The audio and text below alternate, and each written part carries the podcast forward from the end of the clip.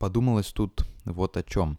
Не думаю, что я скажу что-то из ряда вон выходящее, о чем вы никогда, наверное, не задумывались, но тем не менее, как-то недавно обсуждали с другом то свойство человека русского, что у нас не принято задавать глупые вопросы. Мы боимся показаться глупыми. И я всегда был уверен в том, что глупые вопросы задавать нужно, нужно задавать те вопросы, которые могут показаться глупыми, потому что если вам это интересно и вы хотите получше в этом разобраться, нет ничего такого что, в том, чтобы задать какой-то вопрос. Во-первых, бывает проблема в том, что самому часто не просто задавать глупый вопрос, потому что ты боишься, ну как на тебя посмотрят и так далее. И во-вторых, я просто ну, не, не так часто задаю какие-то вопросы, а, но тем не менее я вспомнил как раз, когда мы разговаривали с другом, я вспомнил о том, что я как-то читал какую-то статью о девушки, которая, кажется, переехала учиться в Европу, и она сказала, что одно из таких бесящих свойств студентов и студенческой жизни вообще в Европе, это то, что там постоянно люди задают вопросы, которые ей казались глупыми,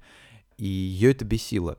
Но в какой-то момент она начала сама задавать вопросы, которые не то чтобы глупые, потому что, ну, как бы глупых вопросов как таковых их, наверное, не бывает. Ну, за исключением того, когда ты специально странный дурацкий вопрос задаешь, но вот именно она говорила о таких вопросах, которые, ну, типа, ну и так же понятно, что ты задаешь этот вопрос, типа, и так же тут все ясно она сказала, что как только она начала не бояться, то есть вот у нее возникает какой-то вопрос в голове, она сразу же его задает, тянет руку, задает, она поняла, что она так намного лучше понимает тему, намного лучше разбирается в ней и четко, точно знает именно суть какого-то вопроса, суть какой-то проблемы.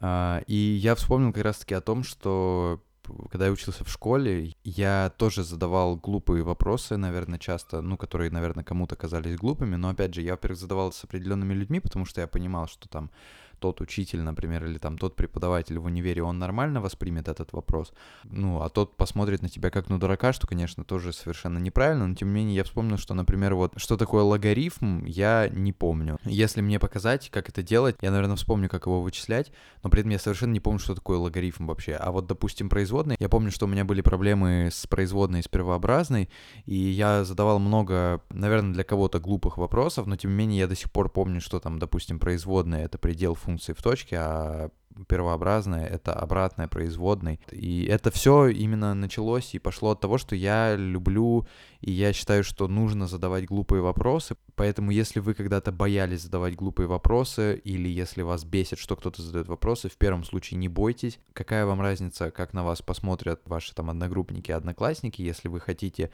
четко и полностью и глубоко разобраться в вопросе, в проблеме. А во втором случае не нужно судить по себе, если вам кажется, что этот вопрос глупый, то, возможно, этот человек может быть более вдумчивый или более дотошный, чем вы, и поэтому он задает такие вопросы. Если вам все понятно, то, ну, подождите и, и не парьтесь по этому поводу. Поэтому, если вы учитесь в школе, если вы в универе, если вы а, на работе, не бойтесь задавать глупые вопросы, только так вы действительно сможете понять суть и достучаться до сути, до идеи. Ну, в общем, вы меня поняли. Это был подкаст Макридина. Не прощаемся.